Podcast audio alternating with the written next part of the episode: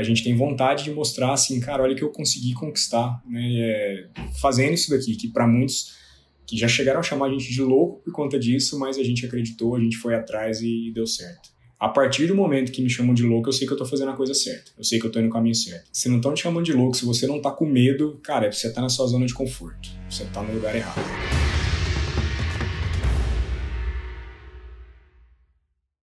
Este é o podcast Faixa Preta, uma conversa com alunos e alunas da Fórmula de Lançamento que fizeram 2 milhões de reais de faturamento esse ano. Estou aqui com a Aline e com o Rafael. E a, pergunta, a primeira pergunta que eu tenho para vocês é: nesse ano que a gente está agora, vocês faturaram 2 milhões ou mais de reais com as técnicas da Fórmula? Sim. Sim. Ah, que massa. E eu quero saber em que nicho vocês fizeram isso. Pode falar? No nicho de saúde e emagrecimento feminino. Excelente. E eu quero saber quem dos dois. Qual a relação de vocês dois? Vocês são Marido, Marido e e mulher. mulher. marido e mulher. Às vezes acontece de, de ser irmão e irmã, marido e mulher, aquela coisa. Mas enfim, e quem dos dois me conheceu primeiro nessa relação? Fui eu. Em 2017 eu comprei, assim, eu sempre trabalhei em empresa, né? E, e sempre tive muita vontade de empreender. E aí, 2000, e- acho que em 2017, eu estava escutando um, um podcast do Flávio Augusto, que você fez lá com ele, acho que você, não lembro quem era outra pessoa. E aí eu comecei a pesquisar e falei, nossa, isso aqui pode ser um caminho interessante, né, pra gente. E aí, em 2017, eu comprei Fórmula, é, continuei trabalhando em empresa, né? A Aline também trabalhava em empresa. Então não foi naquele ano ali que a gente levou muito para frente, mas quem realmente tomou a iniciativa de lá, mas claro, conversando com a Aline, a gente namorava na época, né? a gente não era casado ainda, é, fui eu. E como é que foi? Você contou isso pra Aline, a Aline acompanhou? Como é que foi essa relação? Porque você, você, você procurou, né? Isso, é. Ela já foi meio que- acompanhar. Ela, já foi meio susto. que foi recomendada. É diferente a relação quando você acha uma solução ou quando uma solução é apresentada, principalmente por, por um namorado, assim. Porque tem sempre uma coisa é sua namorada descobrir a solução para ela mesma, outra coisa é ela ser apresentada. Como é que foi para você, Aline, quando ele apresentou? Nossa, Érico, eu sou uma pessoa muito conservadora, assim, sabe? Muito tradicional de seguir o que todo mundo faz, né? Sempre pensei, ah, vou me formar na faculdade, também sou engenheira. Depois vou para uma multinacional, fazer um programa de trainee e seguir toda aquela trilha, né? Que as pessoas comuns seguem. E aí ele me veio com isso lá em 2017, a gente tinha poucos anos de namoro. E no primeiro momento eu falei, não, não, não me inclui nessa, né? Eu sempre fui a pessoa falou não pra ele para as ideias mais malucas. E aí a gente negociou e ele falou: "Não, eu pago a maior parte". Eu falei: "Beleza, então eu vou". Olha, interessante. E por que que você foi? Porque ele pagava maior. O que, que, que que foi a, a- Eu confiei nele. Eu, eu- assim, ele sempre foi uma pessoa muito estudiosa. Ele sempre foi uma pessoa muito estudiosa, assim, que sempre foi muito atrás das coisas. E aí eu decidi dar mais um voto de confiança a ele, né, além do, do nosso relacionamento, porque eu falei, acho que ele não, não tá afim de me meter numa furada. Então foi confiança no que ele tava me falando mesmo, né? Ele foi muito transparente de tudo que ele tinha visto, das provas. E aí eu falei, vamos, vamos junto. Acho que é um, benef- benefício da dúvida, né?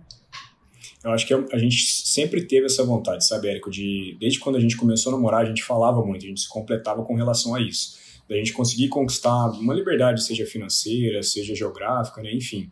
E, e a gente sempre teve uma relação de confiança muito, muito forte. Então, assim, desde esse período, eu, por exemplo, já tomava conta dos investimentos da Aline. Então, todos os investimentos eu que já fazia. Então, ela já depositava uma confiança muito grande em mim em relação a esse tipo de coisa. Então, quando apareceu a oportunidade, assim, nós dois somos engenheiros, a gente precisa das coisas sendo muito, fazendo muito sentido na cabeça, sendo muito lógica. E realmente eu entendi que a fórmula era uma fórmula, né, que não tinha nada de mágica ali por trás, mas que existia um caminho a ser seguido, fez muito sentido pra gente. E aí eu acho que, é, e como a Aline falou, somado às provas que a gente viu, a quantidade de pessoas tendo resultado, a gente falou, olha, eu acho que faz, faz sentido a gente tentar. Né, e foi assim.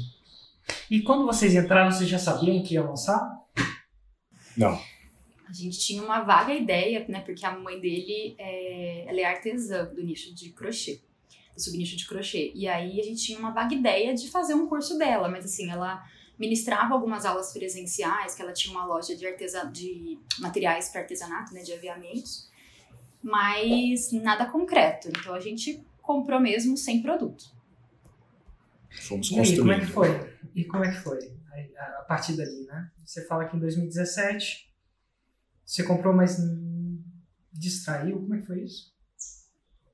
É, aí a gente fez, a gente chegou a fazer acho que um ou dois lançamentos sementes com a minha mãe, e aí a gente não, acho que a gente fez, chegou a fazer uma venda, não foi lá no começo.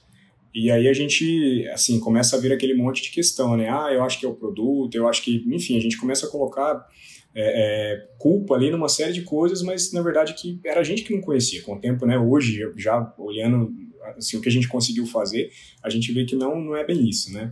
E, e aí, um tempo depois, é, um amigo meu de infância, que é o nosso principal expert, né? Que é esse produto de emagrecimento que a gente virou faixa preta, é, eu tinha feito uma proposta para ele, falei, cara, vamos conversar, existe uma possibilidade que ele sempre entrou muito em contato comigo para falar sobre negócio, e, e aí um dele falou, ah, não, não deu muita bola, né, até que uma pessoa de fora entrou em contato com ele para fazer a mesma proposta.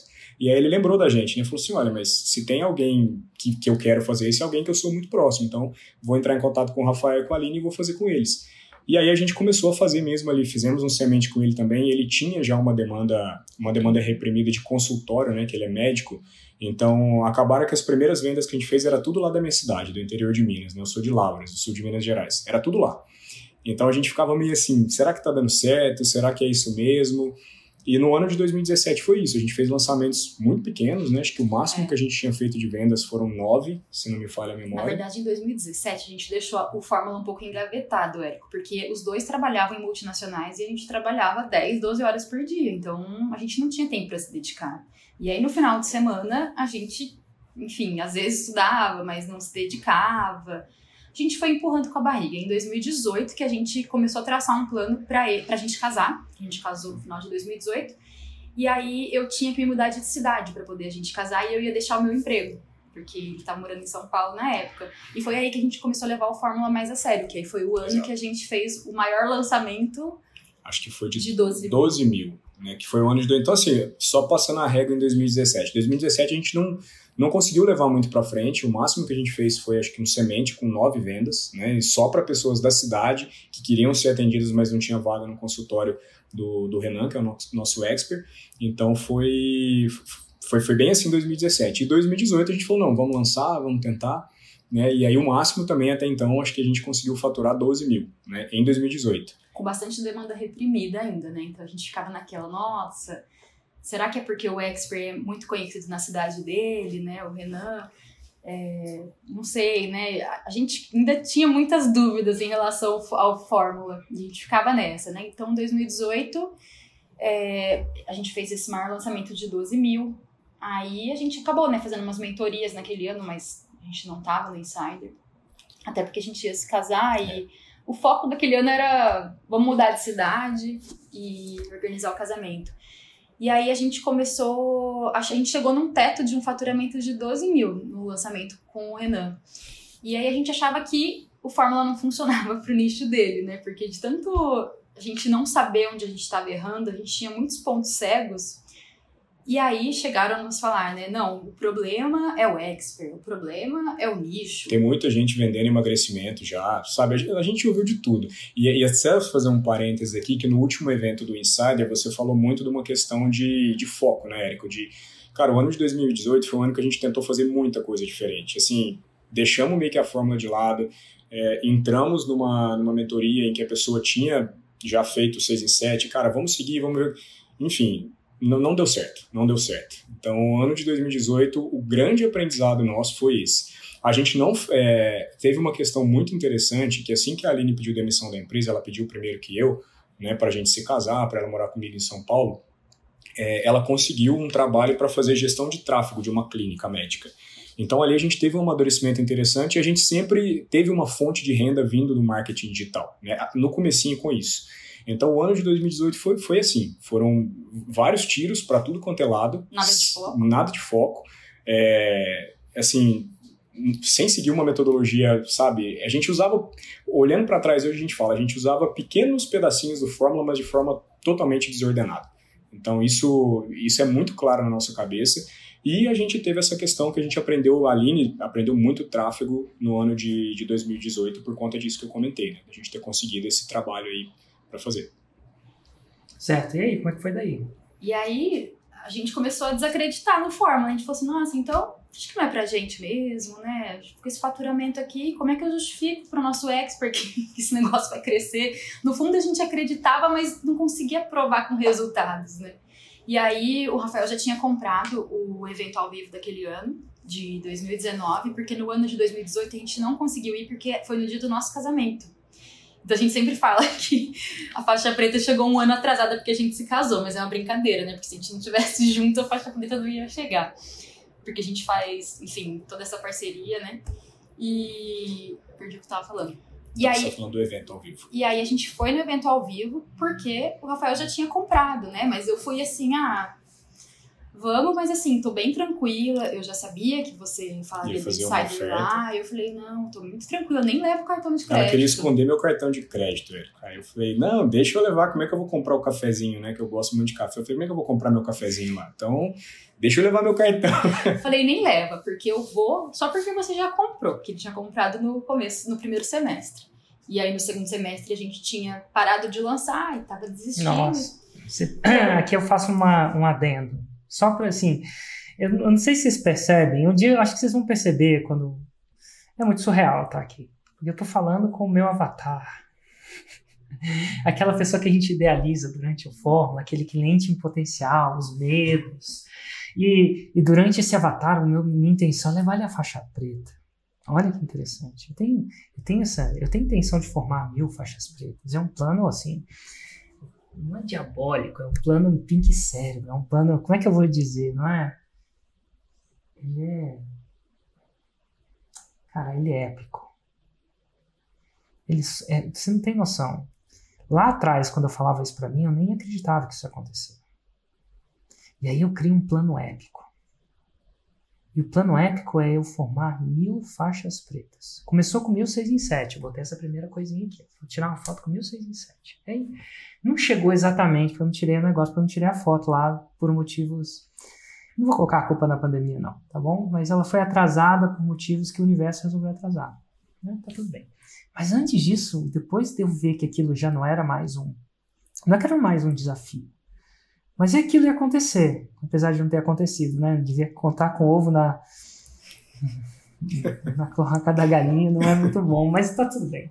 E eu resolvi criar esse plano épico. E o plano épico era formar mil faixas pretas. E, cara, vocês são um desses faixas pretas. E quando eu olho a jornada de vocês, é tipo você é, recompilar um programa. Tipo, para mim é uma coisa de louco.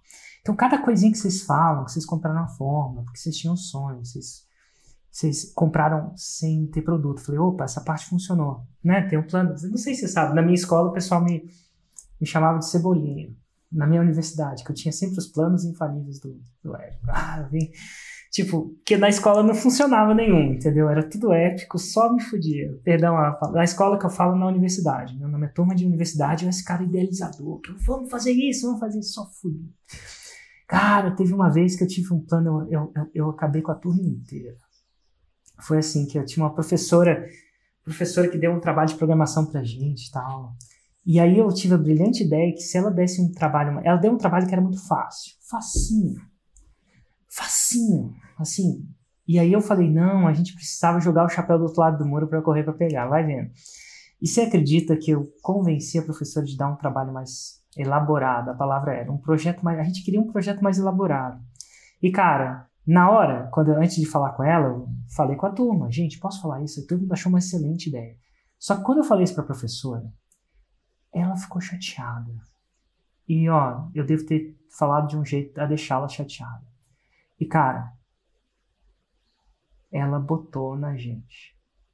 Falou assim: ah, vocês querem um projeto mais elaborado? Ela não deu um, ela deu três. E cara, ela foi medieval. E vem cá, naquele momento, todos os amigos que eu tinha ficaram muito chateados. Até porque depois daquilo era questão de tomar a gente chama de tomar pau, né? Reprovar ou não. E, velho, o foco do semestre inteiro virou para aquela matéria. E aquela matéria, na nossa área, que era de computação, meio que segurava umas outras matérias. Não sei se vocês têm isso na. Tem umas matérias que são meio críticas, assim, que se, Se você quer, tem umas que dá para você tomar palmas, tem umas que se toma palmas, dá uma, um trabalho lá na frente, né? Tipo, que ela é pré-requisita, é uma desgraça. E eventualmente a turma passou. A, mulher, a, professora virou oradora, nossa turma, não sei se é oradora, né? O professor representante. As pessoas, final das contas, todo mundo levou o lado dela assim, no sentido, ficou tão amigo dela nesse, nessa guerra, nesse debate, que convidou ela para ser a representante da turma no dia da formatura, por causa desse evento. Só que eu não, eu não saí de lá ileso, não. Eu saí de lá massacrado. Então, pensa num. E desde então, eles, eu, meu apelido na, na faculdade é Pio. Ninguém chamava. Né? Pio, Pio, de Pio Pio, era o Pio Pio, né, basicamente. E desde então, eu escutei. É um projeto elaborado, fala com Érico. E esse Érico tem, me chamavam de Cebolinha. Lá vem mais uma ideia do Cebolinha. Que o Cebolinha. Então pensa comigo, cara. Olha só, tô te dando um contexto para te falar que eu tenho sempre esses projetos épicos. E depois que eu percebi que eu tinha uma alta chance de terminar esse projeto épico da, da, da faixa marrom, eu resolvi começar outro. E é meio coisa de pandemia. E a minha outra, minha outra, minha outro negocinho, cara, eu vou formar mil faixas pretas. E aí veio a ideia da gente dar um troféuzinho de faixa preta, de contar, de auditar. Porque eu não queria formar um faixa preta para depois alguém falar, ah, mas ele falou que era faixa preta e não era, no calor da emoção, sabe como é? Ah, quando eu fui. Teve vários, ah, quando eu fui olhar, não era bem assim. Ah, eu contei os boletos que na verdade ninguém pagou. Então, então não, eu falo assim, eu quero rodar um plano que seja épico, que no final não sobra não, dúvidas e vocês sabem que vocês têm que mandar print, tem que mandar um monte de coisa. E a gente cria uma, certific... uma certificação, uma plaquinha, a gente dá um número. E aí esse é um programa épico, esse é parte do projeto. Pensa num projeto épico da minha vida, assim, não tenho só esse. Mas esse é um dos projetos épicos da minha vida. É a história. E aqui eu tô falando com uma parte desse projeto. Então, quando você fala assim, cara, comprei em 2017, uau, cara, então, o que, que funcionou? Ah, comprei esse produto, ah, deixei de fazer. Nossa, super normal. Mas aí eu peguei vocês. Ah, peguei vocês. Porque eu tento te empurrar, e eu falo empurrar porque eu empurro mesmo. Com todos os gatilhos mentais que eu tenho na minha mão, o ingresso do FL ao vivo. Porque se eu não tivesse empurrado o ingresso e não fosse pago, as chances são que existe, pelo que você está me dando, uma grave chance de vocês não irem. E se eu fizesse ele de graça, talvez também não. E eu falo talvez muito grande, porque parece que o argumento foi já comprei. Ela é, já comprou. E esse argumento não é só para você que já comprou, é para as outras pessoas entenderem. Ele é usado para como moeda, né? Eu já comprei, cara, quentinho sei se foi 500 e tal. Mas enfim, às vezes é um preço, às vezes eu depende do jeito que eu estou empurrando essa parada na cabeça. Mas por que, que eu faço isso? Exatamente. Esse é parte do plano diabólico do Cebolinha. Por que, que Cebolinha faz isso? Então, assim, tem toda uma arquitetura. Se eu não tivesse feito isso, estatisticamente, eu não ia ter os faixa preta que eu tenho. Então, faz tudo porque a faixa eu conheço essa parada de faixa preta, é uma jornada. Né? Então, assim, por isso que eu tô falando para vocês que é super legal conversar com vocês e tem algumas coisas que eu, ah, isso eu acertei, sabe? E claro que num, numa, no ramo estatístico, vocês que são engenheiros sabem mais disso, né? N igual a 1, né? Eu tô falando aqui, mas pô, eu tô escutando isso várias vezes. Já tinha comprado. Ander Alencar falou que já tinha comprado. Weiner Lira. Uma galerinha que é faixa preta hoje. Fala, ah, funciona então. Então, na próxima vez que eu for vender o ingresso, pro FL ao vivo, perdão, pro Mundo FL, que eu chamo agora de Mundo FL. Enfim, eu vou saber que aquilo é parte do plano do Cebolinha, que se eles compraram o ingresso e aparecerem no FL ao vivo, eles, ah, eles não entendem isso, vocês não entendiam isso na época. Faltava contexto, mas eu tava formando faixa preta. Então quando eu vou, eu insisto, galera, falta quatro fucking dias pro evento. Se você não comprar essa. Deixa eu falar, se você não comprar essa porra, a chance são que eu não vou fazer tanto faixa preta assim. E eu sei que é uma coisa que vai me prejudicar, mas, pô, fazer 2 milhões por ano também não é ruim, não. Entendeu? Então você tá me escutando. Ô, oh, acorda! Você precisa ir nesse evento se você quer virar faixa preta. Porque se desse de outro jeito eu faria. Porque o meu plano épico é uma das razões de eu viver. Então, para de me dar trabalho se você está escutando. Não tô falando vocês, tô falando a galera, pô. Não comprou a porra do ingresso ainda, caramba. É para você fazer a desgraça da faixa preta. É o perigo que você corre. Então, dito tudo isso, continuem, continuem. E aí vocês compraram, foram porque já tinham comprado. A, a, gente, a gente é, cara, até as estatísticas nossas, se a gente vai falar aqui quando a gente for contando a nossa história, cara, a gente é, é o Avatar mesmo que você fala. Seis em sete no sétimo lançamento. Cara, é assim, é o Avatar. É bizarro. É, a profecia, é cara. A profecia, a profecia. Cara, é a profecia. Eu tô falando, cara. Eu tô falando foi, pra vocês. Foi assim, incrível. E quando a gente foi no evento ao vivo, né, que a Aline não queria deixar eu levar o cartão, aquela história toda que a gente contou, é, acho que quando a gente olha a retrospectiva dos nossos lançamentos, do crescimento do nosso negócio, a gente vê marcos muito importantes. Marcos assim, ah, desde, cara, quando a gente fez a mudança já dentro do Insider começamos a melhorar conteúdo, melhorando prova, posso fazer as análises. Tudo foi muito muito claro o que, que a gente apertou, né, para poder chegar lá.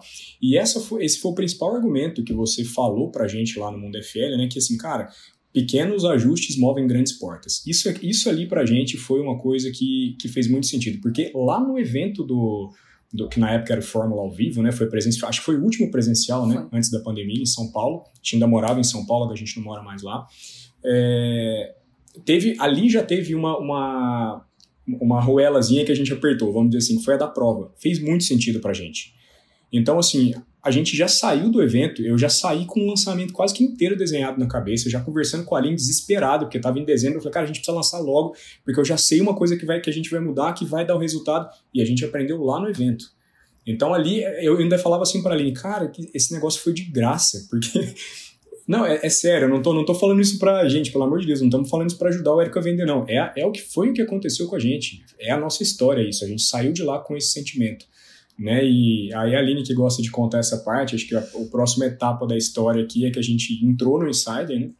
Não, segura um pouquinho, deixa eu te contar uma coisa. É um, é um dilema muito grande. Porque eu sei que se é de graça, eu, eu olha, pensa bem, se muita gente fosse, eu, eu sei que gera mais resultado. Eu sei, vocês sabem, eles não sabem. Por isso que desgraçado estão procrastinando na compra da birosca do ingresso. Porque se soubessem, eles tinham comprado os capeta. E eu sei que se ele for, ele gera resultado. E eu ganho se ele gerar resultado. Porque, pô, 0, 6, 7, ele não para de falar de mim. Chega a faixa preta, meu, ele fica falando de mim para as pessoas tudo ao redor. Não, não preciso mais fazer mal, não preciso mais pagar lead. Então eu devia oferecer de graça. Só que não. Porque nesse evento, três dias, de 9 às 9, de graça ninguém vai. É muito louco isso. Então, na época, eu oferecia de graça. No, no começo, eu ofereci de graça, eu voltei atrás. E é engraçado, porque se eu oferecer de graça, eu ajudo ele, né? Mas não ajudo. Tem uma, você tem, tem uma parada que é um ajudo, mas não ajuda. Então eu fico entre o balanço. E, idealmente eu tinha que cobrar muito caro. Aí eu, eu fico achando, eu fico nesse dilema, né? De segurar, cara, se cobrar muito caro também não vai. Então eu fico, ah, a gente chegou nesses 500 reais aí, basicamente. Que é uma espécie de criação de comprometimento. Eu mando um kit na casa da pessoa para ela saber que eu sou de verdade. Entendeu? O kit é um sinal, né? Vocês sabem, kit é um sinal que isso não é uma live. Eu invento um copo, um caderno. Eu inventei para bater na porta da pessoa e falar assim: ou. Você comprou essa desgraça nesse evento, aparece lá, senão o Érico não vai bater o plano épico dele e vão chamar ele de cebolinha de novo lá no negócio. Eu tô, dessa vez, ó, eu testei vários planos infalíveis, tem alguns que deu certo. E agora, eu, esse eu quero que dá certo, não quero, não quero ser um cebolinha, não quero ser um cebolinha, não quero parar em 200. Eu quero chegar a mil. E para isso eu preciso que você vá em, na desgraça para fazer a faixa preta para poder tirar uma foto com você, sei lá. Você parte do meu plano épico falando assim, de uma maneira mais simples. Mas enfim, aí vocês foram. Aí você estava falando que lá dentro do evento você resolve, eu apresento a possibilidade do ensaio. Isso. Você tinha. E aí, como foi esse entregou... processo? Foi assim, Érico, naquele evento você entregou, como sempre, você entregou muito conteúdo. A gente ficou. Como a gente, naquele ano a gente tinha patinado muito, se frustrado muito, você reacendeu dentro da gente com aquela, aquele tanto de entrega que você fez a esperança, sabe, de que o fórmula funcionava. E aí, aquela vontade de fazer, né, e aquela esperança reacendeu. Só que ao mesmo tempo, eu olhava tudo aquilo e eu falava, a gente não precisa do insider, porque aí você foi fazendo a oferta e eu falava, Rafa, não dá, a gente ficou esse ano aí fazendo tudo mais ou menos. Se a gente pegar tudo que a gente aprendeu agora, a gente vai se dar bem e vai fazer dar tudo certo, né? Não, a gente não precisa do insider. Era eu contando as histórias na minha cabeça e tentando convencer ele do contrário. É, eu já tava, Érica, eu já tava assim. Eu acho que o que eu vi ali já tinha me dado uma clareza muito grande de que dava para fazer e que a gente tá fazendo tudo errado, tentando fazer sozinho. Então, quando ela veio com o argumento para mim, sozinho ou mal acompanhado, vamos dizer assim, que era o que a gente fez em 2018. Aí quando ela falou, não, mas a gente consegue fazer sozinho, eu falei, a gente não conseguiu até aqui, eu não quero esperar mais um ano, não. Né? E, e aí foi, foi curioso que, assim, eu tinha, em fevereiro, eu trabalhava em banco, né? Trabalhava no Itaú. Não sei se posso falar nomes aqui, mas acabei falando. E, e eu tinha um bônus para receber, né? Em fevereiro, e eu falei, cara, não estamos precisando desse dinheiro, não estamos contando, vai ser o meu presente aqui, vamos entrar nesse negócio. E eu tava muito certo que a gente ia conseguir pagar o investimento, sabe? Tipo, com o lançamento. Então, acho que o que eu ouvi ali para mim foi trouxe muita clareza assim do, do caminho que, que primeiro, né, que, que existe um caminho a ser seguido e que a gente não estava seguindo esse caminho. É como se tivesse uma rodovia muito clara, assim, sabe, com trânsito fluido, e a gente estava andando no acostamento cheio de buracos, sem norte, sem direção. Então, cara, a gente precisa fazer alguma coisa para ir para essa rodovia, para parar de sofrer, para parar de cair no buraco. Então, aí assim, mas a gente ainda foi embora, né, depois que você fez a oferta, chegamos em casa, a Aline tava a Aline é mais conservadora do que eu, né? Esse é o, é o legal da relação. Eu sou muito é, é, eu gosto de tomar mais riscos, né? E ela mais conservadora. Então a gente fica se balanceando em relação a isso. Mas quem entraria a Aline, insider? A, a Aline bota dinheiro na poupança e você bota na renda variável. Exatamente. Exato. Até antes de casar a gente dividia os investimentos, investimentos na poupança, né? O meu era super conservador e ele arriscava. E, e aí quem entraria no Insider era eu, porque ele estava trabalhando na época ainda, não tinha tempo para se dedicar nem nada. E aí eu falei, não, eu não vou, já que sou eu, eu tomo a decisão de não ir, porque eu acho que não tá, né? É muito dinheiro. Eu nunca paguei. Nossa. Eu nunca comprei um carro nesse valor, né? Era isso que a gente falava. Não vamos, não vamos. E a gente foi para casa no segundo dia decididos a não entrar, né? Quer dizer, eu decidida a não entrar. E aí, é, no último dia, eu gosto que você conte essa parte, porque. Não, aí ela foi. A gente chegou em casa, né? Tinha só o último dia pra gente poder fazer a inscrição, a aplicação. E aí ela com essa de não vou e não vou, teimosa, né? Filha de gaúcho, teimosa. E tentando me convencer do contrário o tempo todo. E eu falei, não, a gente vai. E aí ela, cara, foi tomar banho, ela quer só do banho. Eu falei, não, quer saber? Você não vai entrar mesmo, não. Aí ela já me olhou assim. Eu falei, por que não? Ela falou, por que não? Eu falei, porque eu não vou deixar. Aí ela brinca que eu usei o gatilho mental do marido nela, entendeu? Ela, ela usa esse termo, gatilho mental do marido. Porque na hora eu falei assim, eu vou entrar, eu vou você entrar. não manda em mim, você não eu vou entrar. Cara, e, e, e, essa foi a virada, Érico. Foi esse o gatilho. Eu, eu tentei todos os argumentos. Na hora que eu usei o gatilho do marido, do marido com a mulher que não gosta de, de ser imposta nada, aí a gente ela falou, então tá, então eu vou entrar porque eu quero entrar. Eu falei, isso aí. E eu por dentro comemorando. Tá proibida! Foi bem isso. Proibida! Foi Aqui quem isso. manda nessa casa é uma sociedade patriarcal quem manda sou eu. Tem uma, tem uma frase que meu pai, quando queria. É brincadeira, né? E as pessoas. No, gente, brincadeira, tá? No contexto, não é o contexto que vocês estão imaginando. Não.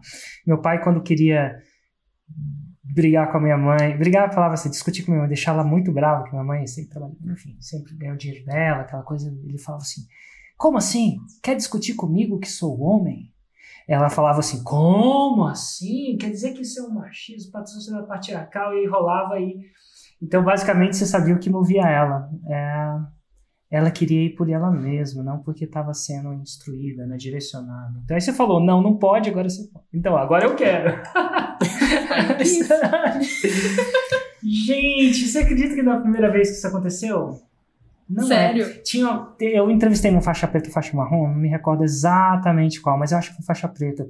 Foi uma que a, a, o marido sempre falava pra ela, nossa, vê o vídeo do Érico. Aí ela vinha, olhava pro Érico. Esse eu acho que são as palavras dela, tá? Tô falando de memória, pode não ser exatamente assim. Mas ela fala assim: é, esse Érico é um pilantra que só quer ganhar dinheiro às custas dos outros, vende curso, só ele que ganha dinheiro.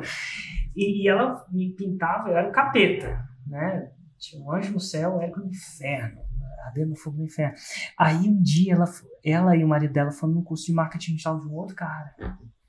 Aí o outro cara descascou, me descascou assim, ela, falando mal, ah, esse é, negócio de formulinha, formulinha, a vida não é uma fórmula, não. E ela falou assim, peraí, ué, se ele tá falando mal, deve ser bom. e aí ela começou a gostar. Você acredita nisso? Eu falei, por quê? Ela, ah, quem desenha quer comprar. Olha só, olha só, cara. Dica aí, gente. Se nada funcionar, falem mal de mim. Ai, meu Deus. Mas que interessante, boa, boa, bom senso. E aí ela, aí falou assim: não, então você tá proibido. Ela falou assim: então eu vou entrar, é isso? Mais então eu vou entrar, você não, não é você que manda aqui, aquela história tudo ficou, ficou realmente ferida de eu ter falado isso, né?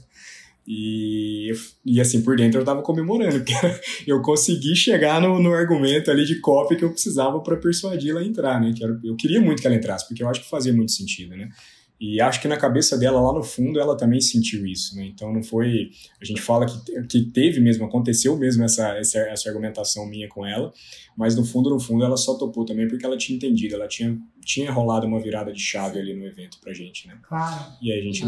E, e é engraçado, Érico. Tem uns argumentos assim, com o filho, que a gente fala assim: ah, então, cara, ó, vou deixar você fazer isso que você quer. Você pode escolher que sim ou que não, independente da minha opinião. Vou falar minha opinião, mas vou deixar você livre.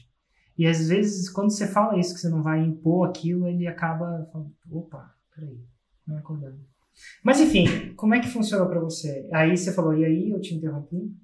Aí a gente entrou, né? E engraçado que assim, naquele ano de 2018, eu tinha tido algumas crises de ansiedade e tal, tava bem ansiosa, né? Não tava muito legal mas também muito por conta dessa bagunça que a gente vivia, sabe? De não ter um caminho para seguir, um norte, um GPS, né? Igual você fala. Então, para mim era uma desordem absurda e muita cobrança, muita autocobrança, principalmente. E aí, quando a gente quando a gente decidiu né, que eu entraria pro Insider, aí algumas pessoas chegaram e falaram: vocês estão malucos. Não, vocês estão loucos, Rafael, como é que você vai colocar sua esposa não, lá? Me, me julgaram muito, assim. Sua esposa tá com crise de ansiedade, como é que você tá deixando ele entrar num programa desse? Como é que você vai fazer isso? Ela vai ficar doente. Vendo o resultado dos outros e vocês não necessariamente vão conseguir fazer o resultado. Só que. Você deseja isso para ela, né? É. E a gente falou assim, cara, primeiro, né? Primeiro que a gente não pediu opinião, mas tá tudo certo. Educadamente a gente falou fica tranquilo, a gente confia, né? A gente deu esse voto de confiança tanto no Érico quanto nas, em nós mesmos, né? Que a gente sabia que a gente era capaz de conseguir. E, e, a gente priorizou a nossa saúde. A gente falou assim: a gente vai fazer o que tiver que ser feito, mas priorizando a minha saúde mental principalmente. E, cara, foi um ano assim maravilhoso, porque tinha toda a ordem e a organização que eu precisava dentro do Insider, então para mim fluiu muito bem. E mesmo num ano de começo de pandemia, né, que foi tudo caótico, mês de março, depois a gente vai contar dos resultados, foi, foi muito ruim pra gente. Então, se a gente estivesse sozinho, eu teria surtado umas 10 vezes em um ano ali. Eu teria voltado pra empresa, sem dúvida. É, com certeza. Que era o que a gente não queria, que foi o que levou ela a ter a ansiedade, na verdade, né? Que... Sim, foi a transição, né, de trabalhar numa multinacional, mas eu tava muito insatisfeita, e aí migrar pra para esse mundo aí do, do fórmula de forma errada, sabe? Sem a orientação correta e tal. E aí me causou muita, muita ansiedade. E aí no primeiro ano de Insider me trouxe paz, assim, sabe? Era muito trabalho, a gente trabalhou muito, mas com paz, porque a gente tinha o que a gente precisava fazer ali escrito e agora é o próximo passo que você tem que dar e, vamos que vamos. Vamos no grupo e você pegava na nossa mão nos momentos mais difíceis, né, desse de pandemia. Então foi muito maluco, porque se a gente tivesse dado ouvido também às pessoas que falaram que o Rafael era louco de me deixar entrar no Insider, e que falaram, inclusive, não, cancela enquanto ainda dá tempo. cancela enquanto ainda dá tempo, que é uma loucura que vocês estão fazendo. Se a gente tivesse dado ouvido a essas vozinhas, a gente não estaria aqui hoje. Eu estaria provavelmente em empresa de novo, insatisfeito. E a verdade é que na verdade, é que a jornada do Insiders é, é, é, é, o Weiner mostra essa carta do tarô, né? Eu não jogo tarô não, mas eu é louco, né? Um momento de loucura. É um, todos nós somos, né? Quando eu pedi demissão do emprego, mas resultados extraordinários vêm de atitudes extraordinárias, porque senão todo mundo lá dentro do banco que você trabalhava teria esse resultado. Eu não falo só financeiro, não, né? Eu acho que é um pouco mais que isso, a gente vai chegar lá. Mas é uma loucura, né? Imagina eu chegar e falar que eu tenho um projeto épico. Imagina se eu saio pro meu vizinho e falar que eu tenho um projeto épico de ajudar mil pessoas a certificar que elas faturam 2 milhões por ano. Ele vai fazer uma conta, não sei se já sei se é do banco, você, às vezes você faz naturalmente. 2 mil pessoas por ano, faturando 2 milhões, isso faturando embaixo, porque você faz, uma pessoa, um faixa preta faz mais, não faz dois redondos. Tem gente que faz 30, 30 mas o mínimo dois. Você acredita que é uma geração de 2 bilhões de faturamento para eles, não é nem para mim. Imagina se eu saio, o que, que a pessoa vai me chamar? Só que louco sem resultado é louco. Louco com resultado é o quê? Gênio. Sabe o que é um Gênio, louco com É um gênio. Essa frase fez muito sentido pra gente. Essa fase, e é o mesmo louco, né? Vocês que são. Ah, eu sei que vocês estão na faixa preta agora, mas é- esse- se vocês olham para 2019, a gente está falando de. Quando te chamaram de louco, você era um ou dois anos atrás? Dois Foi em anos. 19. Dois anos. Dois atrás. anos. A gente não muda assim tanto. Assim, a nossa situação pode mudar, a gente tá, vai ver, mas a pessoa em si é a mesma carcaça.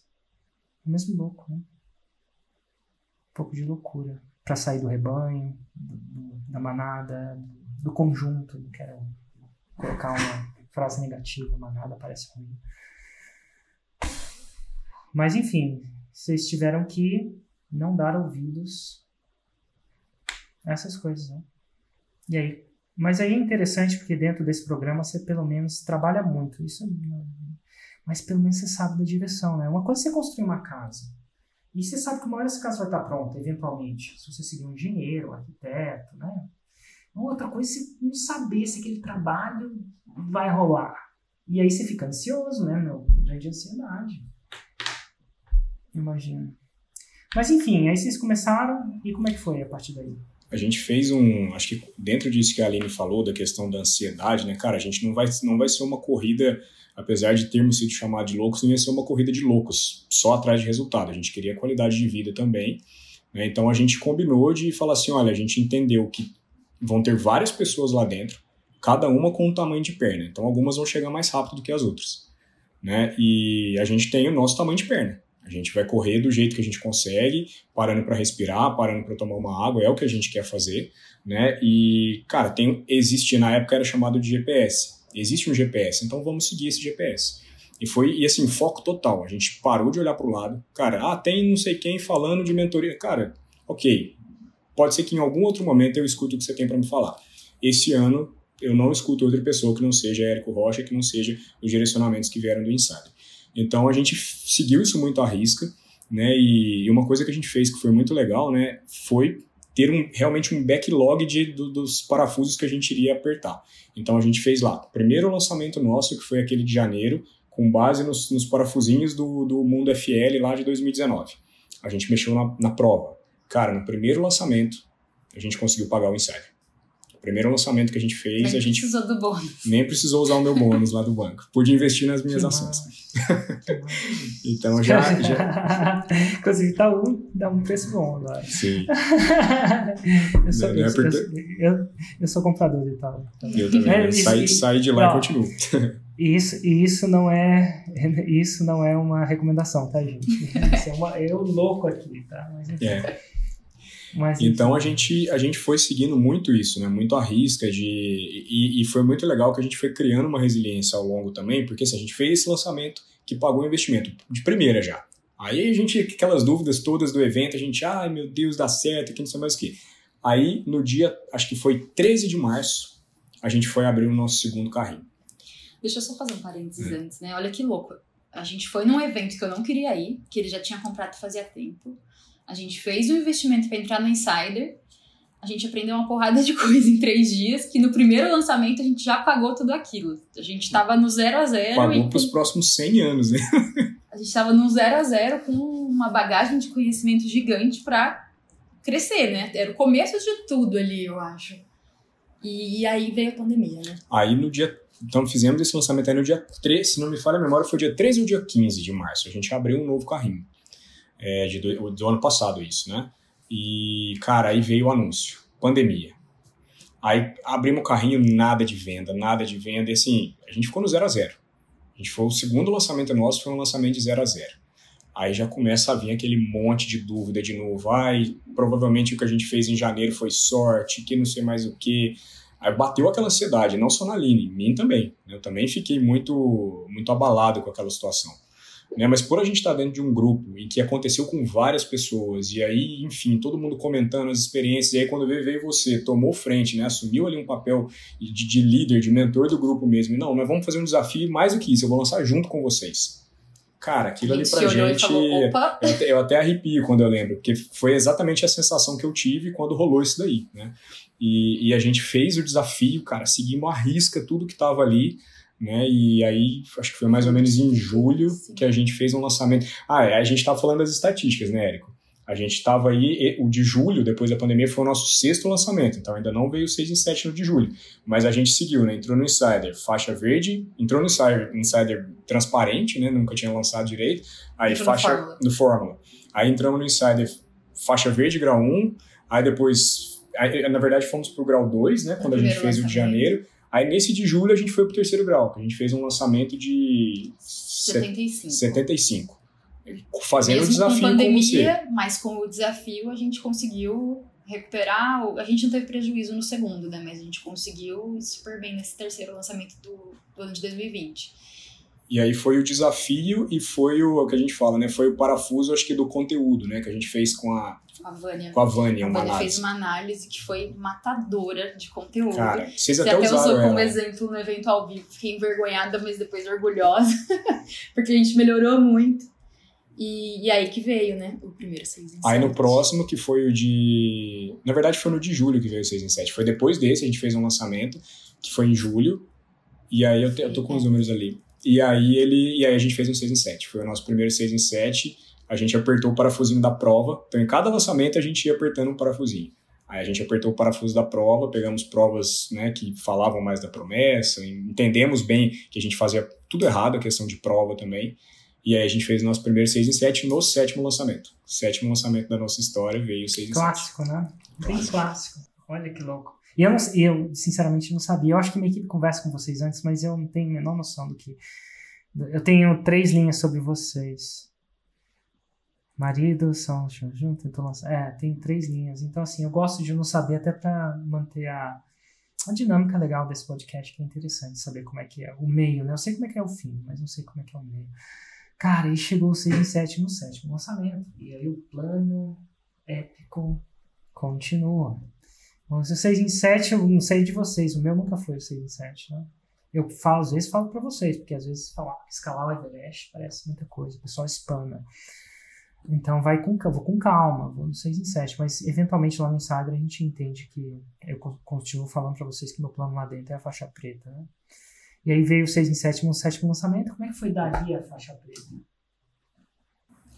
Foi bem mais tranquilo, né? Acho que até você costuma falar que o primeiro 6 em 7 é mais. Não sei se ele fala isso, né? Mas eu acredito que o primeiro 6 em 7 seja mais difícil do que chegar na faixa preta. Porque uma vez que a gente aprendeu o caminho e a gente vai lá, continua apertando vários parafusos em cada lançamento e, e melhorando o que já estava bom, assim, veio. Veio. Esse ano a gente fez bem menos lançamentos. No ano passado a gente resolveu fazer sete lançamentos no ano. Esse ano a gente fez cinco. Uhum. Então, a mim, mesmo assim, a faixa preta veio. Ah, ano passado vocês fecharam com quanto? Só pra ter uma noção. Foi, eu tô com o número aqui. 607. Deixa eu pegar aqui. Um pouco mais de 600, cara. Exatamente. Nossa, resolveu abrir um monte de coisa. É, foi 607.621. Total. E eu vou fazer só uma conta aqui, porque o banco, e ó, isso nem tudo o faturamento é lucro, tem porcentagem que vai para matemática, porcentagem que vai para tráfego. então Eu falo isso, mas cara, isso deu mais que a poupança, hein, esse insider. então, e agora vem o, quando você faz uma fatura, fala, ah, tem uma empresa, faturando 600. Aí começa a ver as pessoas que não era tão louco assim mais, né? Era o louco que estava começando a virar um gênio. Nossa, eu sempre se já teve um tio ou um amigo que falou assim, cara, sempre soube que o Rafael tinha potencial, esse cara ia pro mundo. Porque ver depois, né, que a obra tá pronta, facinho, né? Ver antes, quando você tava na mão, a sua esposa não queria. Você tinha que fazer um call ali, colocar você na reta, né? Os de vocês na reta no processo. É difícil de ver isso antes. E eu conto essa história para saber para vocês, quando vocês estiverem com medo, é um sinal. Eu, não, eu, eu, eu tô achando que o medo não é nem mais um sinal, é um chamado. Agora eu tô desenvolvendo, ah, cara, o medo. Toda vez que eu tô com muito medo de fazer uma coisa, eu tô perguntando, eu quero, eu fico pensando, isso é um medo ou é um chamado? É diferente a perceptiva, porque eu comecei a, a ter uma, uma sensibilidade maior para os chamados da minha vida. Toda vez que a gente teve medo e a gente assumiu o que o medo estava demonstrando para a gente, a gente, a gente falou sobre isso esses dias aqui em casa. Sim. Depois do medo veio uma veio alguma grande conquista. Todas as vezes. Não só na vezes. vida profissional, não só como fórmula, sabe, Érico? Mas assim, pra gente se casar, né? A gente falava, nossa, a gente vai investir tanto dinheiro assim numa festa, numa viagem. Daí a gente olhava e falava, tá bom, mas e se daqui dois anos a gente tiver muito mais dinheiro e não fizer falta pra gente, a gente vai se arrepender. Não, então vamos tomar decisão. Aí foi. O insider, mesma coisa. Não, tá tudo bem. Tem o meu bônus. Se eu, eu sou muito mais medrosa do que ele, né? Então, não, tá tudo bem, tem meu bônus. Se tudo der errado, a gente vai ficar no zero a zero, tá tudo bem. Mas eu tinha medo, mas a gente foi e deu certo. Há umas duas semanas teve, teve outra, você sabe muito bem, outro momento em que, claro, existe o medo, existe a indecisão, né? De, pô, entrar pro plat. Cara, vamos. Vamos pra cima. Se a... o medo tá presente é porque significa alguma coisa. Né? Se foi. o medo tá presente é porque tem um chamado aí. Inclusive no plat eu quase falei pra Aline: Aline, você está proibida de entrar no plat. Recusar. Não, você não. não, você não. Olha. O, o, Rafa pode, mas você. Não, tipo, Ela ia entrar três vezes se você falasse isso pra ela. você sabe como é que você conhece a esposa, ela conhece o marido, né? Mas interessante, então 2019 já começou, já começou a ser bom, 600, 700, 600 alguma coisa. E aí vem 2021. Sim. Isso, menos 2020, lançamentos. 607, e aí 2021 menos lançamentos. É, e a gente fez. O, o maior lançamento nosso de 2020 tinha sido de 180 e alguma 3. coisa. 183. E aí no de janeiro a gente já conseguiu fazer um de mais de 200. Né? Então a gente também, né, sempre naquela aquela questão nossa, olhando para o backlog, quais são todos os parafusinhos, vamos apertar mais esse aqui. Né? E aí fizemos um lançamento grande, assim, né? o maior que a gente tinha feito no ano inteiro, e, cara, já foi no primeiro lançamento quase que um terço do faturamento total do ano passado. Aí ali, eu já falei para a Aline, olha só, e eu tava trabalhando, Érico, porque assim, as coisas vão acontecendo tudo ao mesmo tempo, né? Então, eu tava no momento que no banco eu tinha assumido uma equipe maior, tava com uma equipe de 18 pessoas. Em home office. E, em home office. E eu assumi essa equipe. Eu tinha uma equipe de 10, aí me colocaram numa equipe de 18. E eu não tive a oportunidade de conhecer essa equipe no, no, no presencial. Foi, cara, então assim, eu estava contratando gente, desligando gente à distância. Então foi um momento bem, bem intenso, assim, sabe? Eu comecei pela primeira vez na minha vida a me sentir cansado, assim. Eu tenho, eu gosto muito de fazer coisa, eu gosto muito de pensar, de ter ideia, mas eu comecei a, a ficar cansado, terminar o dia não ter vontade de fazer nada. E, e o nosso, nosso ritmo de trabalho estava muito intenso, porque eu trabalhava às vezes das, das nove às oito da noite, a gente parava uma horinha para ir no crossfit, e aí depois eu chegava em casa, uh, eu ajudava a Aline com as coisas do lançamento. Então a gente ia dormir duas da manhã. Tava uma rotina maluca, assim, né? É, tava ruim pra saúde dele e eu sentia que a falta dele integralmente no projeto tava travando a gente de crescer, sabe?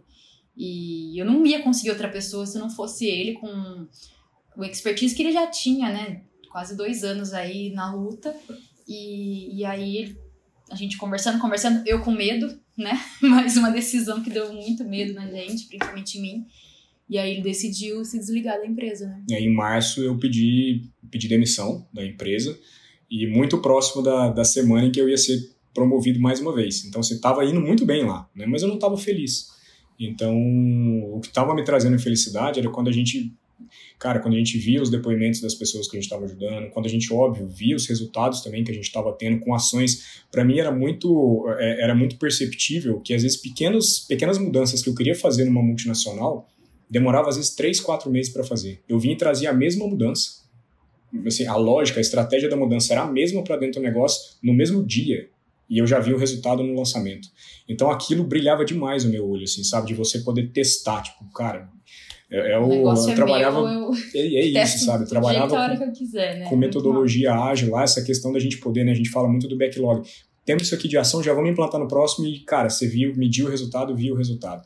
Então, isso brilhava muito meu olho. E aí, em março, eu saí, cara, medo, cookie na mão, como você gosta de dizer, total, porque aí era, é, era a fonte de, de, de, um ganho fixo que a gente tinha, né, cara? E era um bom salário, era, era um bom bônus que eu ganhava ali, então a gente ficou bem receoso. Mas, como eu falei, depois de, de um momento de medo, cara, foi aí veio o nosso maior lançamento. A gente fez acho que 360 no, nesse no lançamento, mês, no mesmo mês que eu pedi a demissão. E a gente estava com o lançamento agendado e o antigo chefe dele, não, eu preciso de você mais um mês aqui. Eu falei, não, pelo amor de Deus, eu preciso de você aqui pra gente fazer esse lançamento. Total. E ele fez e bateu o recorde, né? O recorde, recorde. então. Isso. E, e, aí, e o, o, Diga, e aí? E aí foi sendo um maior que o outro. Um maior que o outro. E aí o próximo foi de quatro é, não, não, na verdade o próximo ele foi maior, mas não muito, né? Bateu 399, até a é. gente falou, cara, tem alguma coisa com esse 400 que não chega, né? A gente ficava assim. Mas aí não, não veio. E aí o último agora que a gente fez esse ano, um interno que a gente fez grande, a gente bateu, somando todas as estratégias de downsell, tudo que a gente usa, a gente bateu 660. E aí veio a faixa preta. Então assim, 660 a gente... 660 mil. mil de faturamento. É, faz diferença. a gente, a gente, dias em, em cinco. Em cinco dias. Cinco a gente dias. abre o carrinho por cinco dias. E, a gente fala o número com tanta facilidade e tal, mas eu vou traduzir para quem está ouvindo que isso é o que ele fez no ano inteiro inteiro passado. Em termos de faturamento bruto. E, cara, um ano em sete dias. E eu falo isso porque. E não era um ano ruim, não. Tipo, fazer 600 mil por ano é bom, bom. Mas, assim, minha primeira. É, quando, eu, quando, eu, quando eu lancei a fórmula pela primeira vez, a minha promessa, vou te destinar a fazer um ano de ganhos em sete dias. E tipo assim, hoje eu nem reforço isso, mas de vez em quando o meu automático pega isso. Ah, lembra daquela Hoje é mais 6 em 7, faixa preta. Eu descobri que isso é a mesma coisa, mas sou, sou diferente para as pessoas. Mas é interessante, você já pensou se em um ano caminhar o que você. em sete dias consecutivos? E ó, não é. Tem preparação, o faturamento sim acontece em sete dias, tem toda uma preparação. Enfim, é, pouco mais complicado que isso, mas, pô, o caixa entra, de verdade, no sentido literal, em sete dias, quiçá menos. Quiçá menos. Então, assim, né? Então, assim, acho muito massa de dar esse tipo de coisa. E, e, e aí, com esse, você chegar à faixa preta? É, e até assim, Érico, a gente não tava é, como a gente comentou, a gente, óbvio, todo mundo quer, né? Você entra no Insider, você entra no Fórmula, você quer fazer o 6 em 7, você quer depois é, você quer ir subindo de grau. Acho que essa métrica que você trouxe aqui da, das artes marciais, elas são. Eu já lutei também, cara. É, é, é, muito. Te dá vontade de dar o próximo passo, te dá um norte até em relação a isso, né? Mas a gente não tinha essa, essa, esse desespero né, de virar faixa preta esse ano. Não era, não era a nossa principal meta. Cara, a gente queria mexer em processo, a gente queria é, tornar mais fácil a vida das pessoas que investiam no nosso produto. Então, assim, foi muito disso o foco desse ano. A gente tinha no, o nosso grupo de Telegram com, com o nosso expert, é um grupo lá, faixa preta 2021, que era o que a gente queria. A gente tem essas questões de ficar marcando isso, né? Mas não era, não estava na corrida desenfreada também. Tanto que a gente chegou a pensar em não nem mandar para validação. Né? A gente pegou e falou assim: ah, vamos deixar para depois. A gente mandou, cara, porque eu encontrei o Granville num evento que a gente foi. E eu falei para eles: dá tempo ainda de mandar e tudo? Aí ele falou assim: cara, manda. Tipo, e tava na semana do evento do Insider. Pra você ter uma ideia, a gente mandou na terça e o evento era na quinta. E aí a gente mandou e, e validou, entendeu? Então, assim, a gente. Loucura. Foi uma loucura, porque a gente não tava, realmente, não era nosso. A gente estava muito feliz com os resultados, muito feliz com o que a gente fez com o produto, com as avaliações que estava tendo, com os feedbacks, as transformações, e aquilo para a gente estava bastando, entendeu? Parou de ser uma corrida desenfreada por faturamento, né? E acho que muito mais pelo crescimento. A gente está com uma visão muito mais assim, cara, aconteceu mesmo no ano em que a gente foi muito bem, que foi o ano passado, a gente ter, depois de ter feito o lançamento grande, ter feito o lançamento pequeno. Só que depois a gente colheu o fruto disso. No nosso primeiro lançamento de janeiro, cara, uma base que a gente criou, uma base que a gente alimentou, que a gente tratou bem, sentiu o desejo de comprar da gente depois. Então a gente ficou muito mais com essa visão de longo prazo. Isso, além de ter tirado a ansiedade da gente, está fazendo com que o nosso negócio realmente seja um, negócio mais sólido, né? Porque é a nossa vida hoje, a gente vive disso. Nós dois não, né, a gente não trabalha mais em empresa, a gente não tem um salário fixo, e se a gente não tem a nossa empresa, se a gente não traz pessoas inteligentes para trabalhar com a gente, se a gente não tem um bom controle financeiro, uma boa contabilidade ajudando a gente, cara, nada vai, vai a gente vai construir um castelo de areia, né, que a gente brinca aqui. Então, e é... nosso plano para o final do ano, a gente fechou o carrinho desse lançamento que foi o maior, e a gente falou assim, não, agora vamos focar em melhorar o produto ainda mais pro ano que vem, a gente ir pra cima e, né, se Deus quiser conquistar o 7 em 7 aí. E a gente. E a faixa preta, porque a gente não imaginava, né? Não. É, ao... Até a gente ter a validação. E aí a gente encontrou o Grambas e aí foi que a gente passou a, a mandar todas as provas para ele e ele falou: tá aprovado. A gente, nossa. Que loucura. A gente não esperava que fosse. E foi muito rápido pra gente, sabe? E eu falo isso porque, para quem não entende nada, quando você vira faixa preta, você tem que comprovar sua faixa preta pra gente, né? Isso te permite aplicar para o PLAT, que é um grupo de faixas pretas. Então a gente, a gente olha com carinho os resultados, a gente comprova, até para a gente. É, é, isso é para a gente e para vocês também. Assim, pô, é massa vocês saberem que vocês passaram por um processo onde. De auditoria é a palavra errada, mas de verificação, tá? Auditoria, pô, já penso na Big Five entrando aí na, na parada, mas enfim. E para vocês também tenha certeza que, cara, quem tá lá se abriu ombro passou por isso, eles têm esse resultado, né? tem essa régua de verdade, não é uma régua. Não, é uma régua íntegra nesse sentido, inteira, né? Então isso é legal nesse sentido. E foi bom, agora vocês estão no próximo passo. Agora eu queria falar para vocês, sim, vocês estão com outro projeto, sim, eu vejo essa, essa calma, essa leveza, diferente do, dos outros projetos que vocês estavam vivendo, né? Mais ansiosos, talvez. É, o que, que fora essa leveza toda, o que, que a faixa preta significa para vocês dois? Érico, é, me des, acho que me desprende muito daquela daquela raiz que eu tenho de ficar com medo, sabe? Ah, medo de não ter o dinheiro, medo. Eu nunca, a gente nunca passou necessidade, nunca precisou, mas eu acho que pela nossa criação assim, a gente sempre foi muito criado com ah, o medo de faltar e tal. E a faixa preta está me permitindo ter mais leveza no, no, nosso viver da vida, né? A liberdade que a gente está tendo. Essa semana, por exemplo, a gente fez três anos de casado. A gente vai viajar e, e tá tudo bem, né? Algo que antes pra gente era muito difícil, né? Muito moroso, né? Nossa, mas a gente vai gastar isso, e se, e se. Então, a gente está vivendo com mais liberdade e, consequentemente, de forma mais leve. Isso está me deixando muito mais tranquila, assim, a ansiedade está passando muito longe e mesmo que a gente esteja trabalhando muito, porque, assim, a gente nunca teve medo do trabalho, né? A gente trabalha pra caramba, inclusive, a gente não pretende, assim, parar de trabalhar, mas tá muito mais leve. Eu acho que é isso que, que mais me marca agora.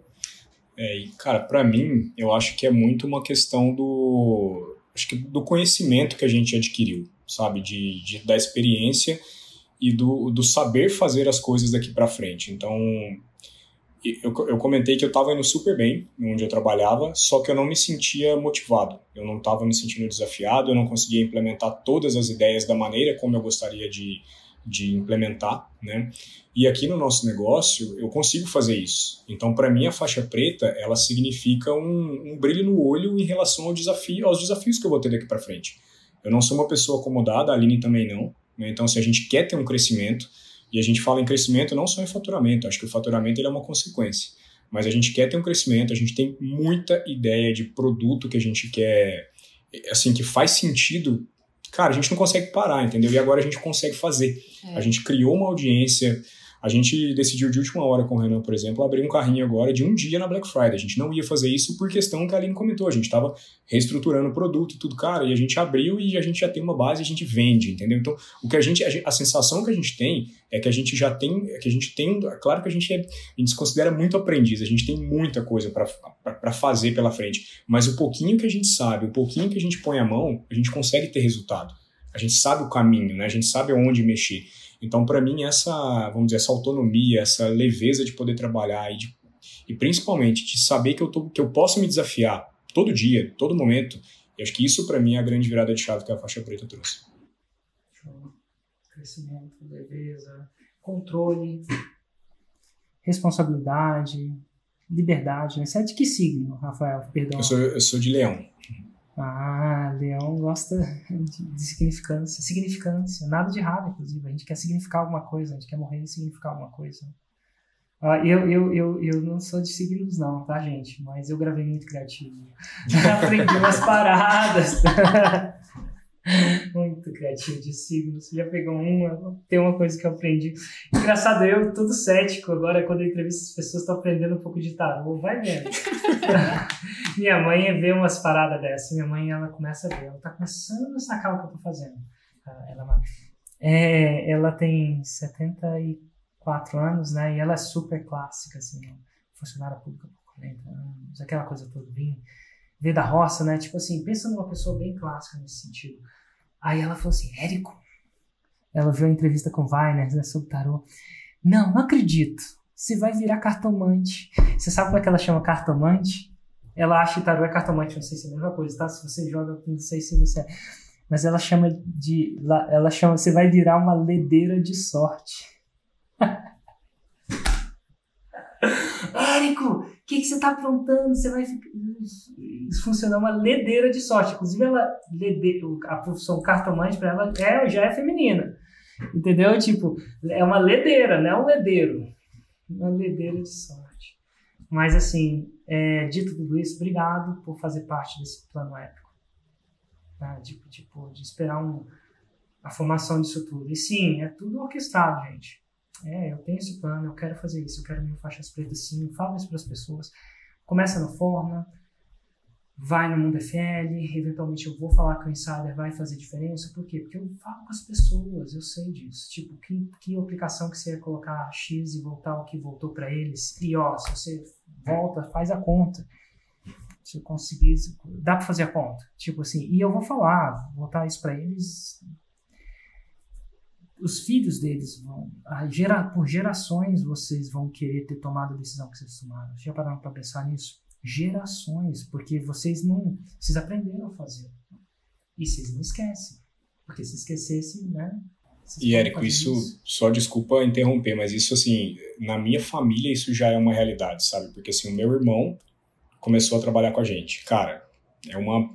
É, eu tenho um irmão 12 anos mais novo que eu. É uma outra pessoa já, assim, sabe, com responsabilidade, com uma série de coisas. A gente vê que, que realmente transforma, né? A minha mãe é uma outra, que assim, a gente, é, esse ano agora de 2022, eu, eu falo que você ainda vai entrevistar ela também, né? A gente quer fazê-la fazê crescer aqui no nicho de artesanato. Mas assim, meu pai, os pais da Aline a gente acaba não conversando tanto em relação ao marketing digital porque eles não são tão envolvidos. Uhum. Mas a gente vê que, que a gente consegue já hoje, né? A gente, óbvio, as gerações futuras também, mas hoje a gente já consegue sentir isso. Essa, essa leveza que a gente trouxe aqui para vocês, a gente vê, porque a gente está falando aqui agora, a gente consegue transmiti-las também para as pessoas que são, que são vivas hoje com a gente, né? A gente sente vontade de poder, né? Eu, eu tive uma relação muito próxima, muito forte com meu avô, que já faleceu, né? E a, a, gente tem vontade de mostrar assim, cara, olha que eu consegui conquistar, né? É, fazendo isso daqui, que para muitos que já chegaram a chamar a gente de louco por conta disso, mas a gente acreditou, a gente foi atrás e deu certo. Então, o sentimento nosso aqui de, cara, acho que de gratidão, assim, você fala que é o seu, né, a sua ideia do, do, do Cebolinha, o seu plano mirabólico aí, Obrigada mas, cara... Mirabólico, é isso! Mirabólico. Mirabolante! É o meu plano mirabolante. Lembrei do que as pessoas falavam, era mirabolante. É mirabolante. planos mirabolantes. Cara, e vamos chamar de louco. E vamos chamar de louco. E, e, e chamo mesmo, né? E assim, acho que nesse mesmo podcast que eu falei que foi quando eu te conheci, do Flávio Augusto, eu não me lembro se foi você ou se foi ele que falou isso. Mas ele falava alguma coisa, um de vocês falou assim: a partir do momento que me chamam de louco, eu sei que eu tô fazendo a coisa certa. Eu sei que eu tô indo no caminho certo. Então, esse, esse foi um momento que pra gente, né, a gente falou, não, é, estão chamando de louco é porque tá certo, então. E a questão do esse é medo é clássico também. Flávio, inclusive, acho que foi ele. É. Esse é clássico dele. Se não estão te chamando de louco. Uhum. Se não estão te chamando de louco, se você não tá com medo, cara, você tá na sua zona de conforto. Você tá no lugar errado. Então a gente traz isso muito aqui para a nossa vida e para quem tá perto da gente, né? Ó, eu vou resumir algumas coisas aqui que eu escutei o medo, de alguma forma, direto ou indiretamente, o medo é o chamado. Se não estão te chamando de louco é porque tem alguma coisa errada. Aí sim que tem alguma coisa errada. É, é, E, cara, gente que tá me ouvindo, eu vou falar, como eu não falaria isso, não. Geralmente não falo. Pega um podcast faz faixa preta que eu, que eu falo, isso é raro, tá? Caminho agora. Sexta começa, Mundo FL. Se você tá me escutando e não comprou o ingresso, tem pouca. Eu posso levar o cavalo até a água, não posso forçar ele a beber, não. Então, vai chegar uma hora que isso vai precisar entrar na sua cabeça e você vai precisar fazer as flexões, né? Eu não vou fazer as flexões para você.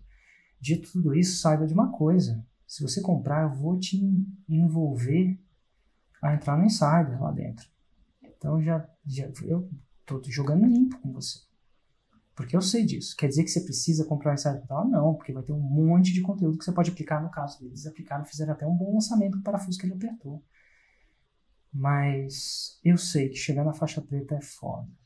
E sem apoio, a maioria de nós não consegue. Quando eu falo maioria, é muita maioria.